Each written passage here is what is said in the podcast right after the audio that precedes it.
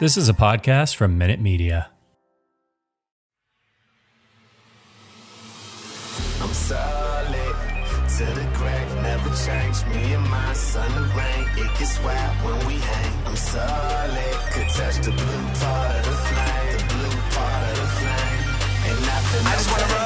in the getting cheese to the day I die. Welcome to Sport Fire, the sports company podcast that gives Tom Brady what he wants. Just give him what he wants and stay absolutely still. He'll he'll take it and leave. There there he goes. Oh, there he goes. Oh, Jonathan, look. Take the bait, little guy. I'm your host, Adam Weinerman. You can find us on Apple Podcasts, Google Podcasts, Spotify, texting an MLB insider during the busiest part of the trade deadline to ask if he's heard of Guava, and on CNN's Fantasy Football app, where you draft to see who takes control of the nuclear football. Don't draft a kicker. Let's start by taking a quick trip through the headlines. Cardinals quarterback Kyler Murray has agreed to a $230.5 million extension, keeping him in Arizona until the team folds. Murray said there's, quote, no other place he wanted to be. Then added, now I play for Arizona, but I can, like, live anywhere, right? Nevertheless, Murray is excited to be a Cardinal for life and admitted that first night game at Wrigley Field is going to be electric. Deshaun Watson has reported to Browns camp ahead of the NFL's ruling, but remember, at any time, the NFL could sentence him to play for the Browns. Atlanta Falcons legend Julio Jones has turned heel and agreed to join Tom Brady and the Tampa Bay Buccaneers. Jones will be a force to be retconned with after he gets hurt week two, and we all have to figure out what life would have been like if he'd stuck around. A force to be retconned with.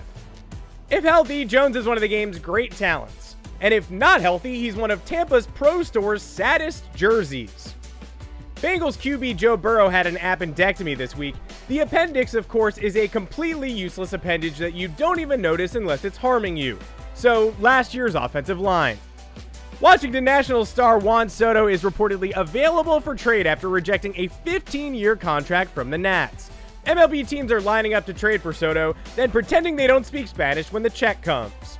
Soto is 23 years old and off to one of the best starts in MLB history, but most fans report you could probably get him for the four top prospects you care about the least. If that won't work, throw in the absolute worst 26 year old you have. The Nats are mostly looking for proven suck. Just somebody who's absolutely bombed. Toss him in the package. The Toronto Blue Jays scored 28 runs against the Red Sox in one game at Fenway Park this weekend, but don't count out Touchdown Tom. Sadly, the Sox did not come back, even though Barstool already had the 28 5 shirts printed before the game ended. Before the game started, actually. Some getting pretty funky with sports betting over there. Whit Merrifield of the Royals apologized for his poorly articulated statements on the COVID vaccine, claiming he'd get it if his team had a chance at the playoffs. What he meant to say was that he'd get vaccinated if he was in the ALCS. ALDS, eh, it's an eh for Whit.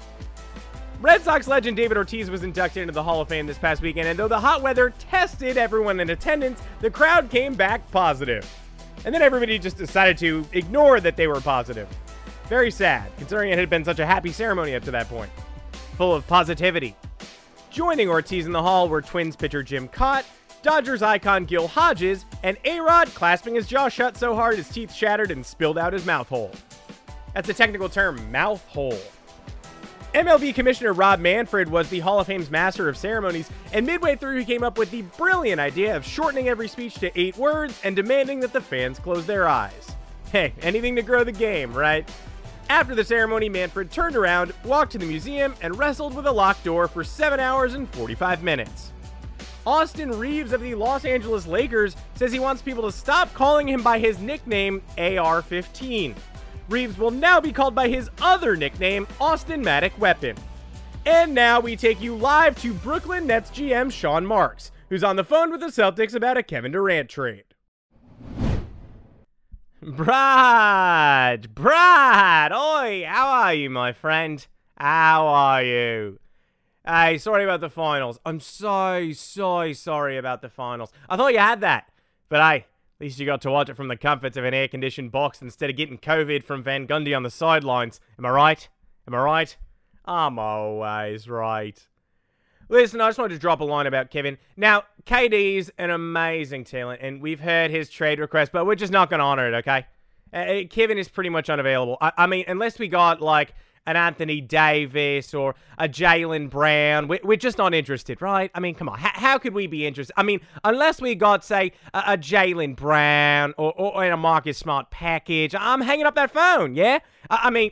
Uh, unless we got Jaylen Marcus and, it's unprotected first rounders, it's not even worth the conversation, right? it's not even worth continuing the chat unless it's like Jaylen Marcus and some unprotected first rounders, right? Without those pieces, it's like the shrimp are on the barbie, but they're not sizzling, yeah? They, they, they're just on the barbie wit, right? Where I come from, we call that wit shrimp. So we're not going to do a deal, yeah? Just just just letting you know. Yeah, yeah, that, that's the only point I was trying to convey here. Oh. Uh, oh well, well, I mean, I, I, I, mean, if you if you'd consider the exact parameters you just mentioned, then and then we may think about it. I, I, mean, I'm not sure where you got those parameters, but but they're pretty much spot on in terms of things that make me go, huh? You know, you know, things that make me go, oh, you know, you know, stuff that make me go, oh, you know, you know the deal. Yeah, oh, okay, well, you know, okay, here's this. How about this? Just just think on it. Have a think. I won't talk to Kev yet. I won't mail him any green dickies. And don't call Shams a Woj or Windhorst, okay? For your own good, right? I know how Jaylen typically takes these things.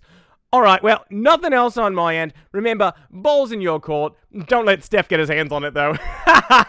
Kidding. My man, kidding, man. He really did have a field day in your court, though, with the ball specifically. Way better up in the suite than courtside, though. Remember that. Yeah, you made the right move. Yeah, really hope Van Gundy's doing better, too. It was obvious on the broadcast. Yeah. Okay, Brad, keep in touch. Okay. Shrimp, wet shrimp.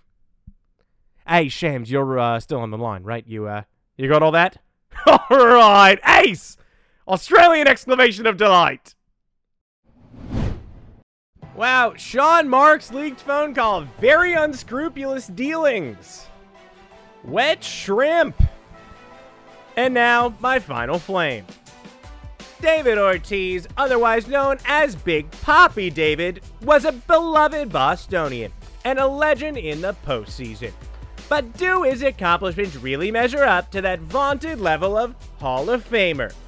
Perhaps I'm a bit old school, but should someone who only played half the game get in on the first ballot? It's true! Once the game was 4.5 innings deep, Poppy would leave the field and begin unbuttoning his pants before he even reached the first baseline. He'd toss his glove, he'd de-shoe himself, and that was that. Poppy was spent. He'd quit. If the game happened to go extra innings, of course, Poppy would play exactly half of those innings too, to make sure he was living up to his pregame promise. But no matter the length of the contest, he'd count the halfway point of every game down to the very second and full on quit the moment his stopwatch hit the mark. Does that sound like Hall of Fame material to you? I know what you're thinking. Haven't DHs made the Hall before? Yes, of course they have. But no DH ever waltzed into the Hall so easily. And again, no player who carried around a stopwatch and timed his own participation from April to October has ever received this high honor. For the many games Poppy won with clutch performances, historians believe he lost just as many by wandering off the field midway through the fifth inning, never to be seen again, and becoming dust. Imagine anyone else in any other walk of life getting honored for the same behavior. Imagine the humble salesman clocking out on his lunch break and zipping his suit to the ground in the town square, only to find out he'd gained induction into the Baseball Hall of Fame? It would never happen. Does Poppy deserve this honor?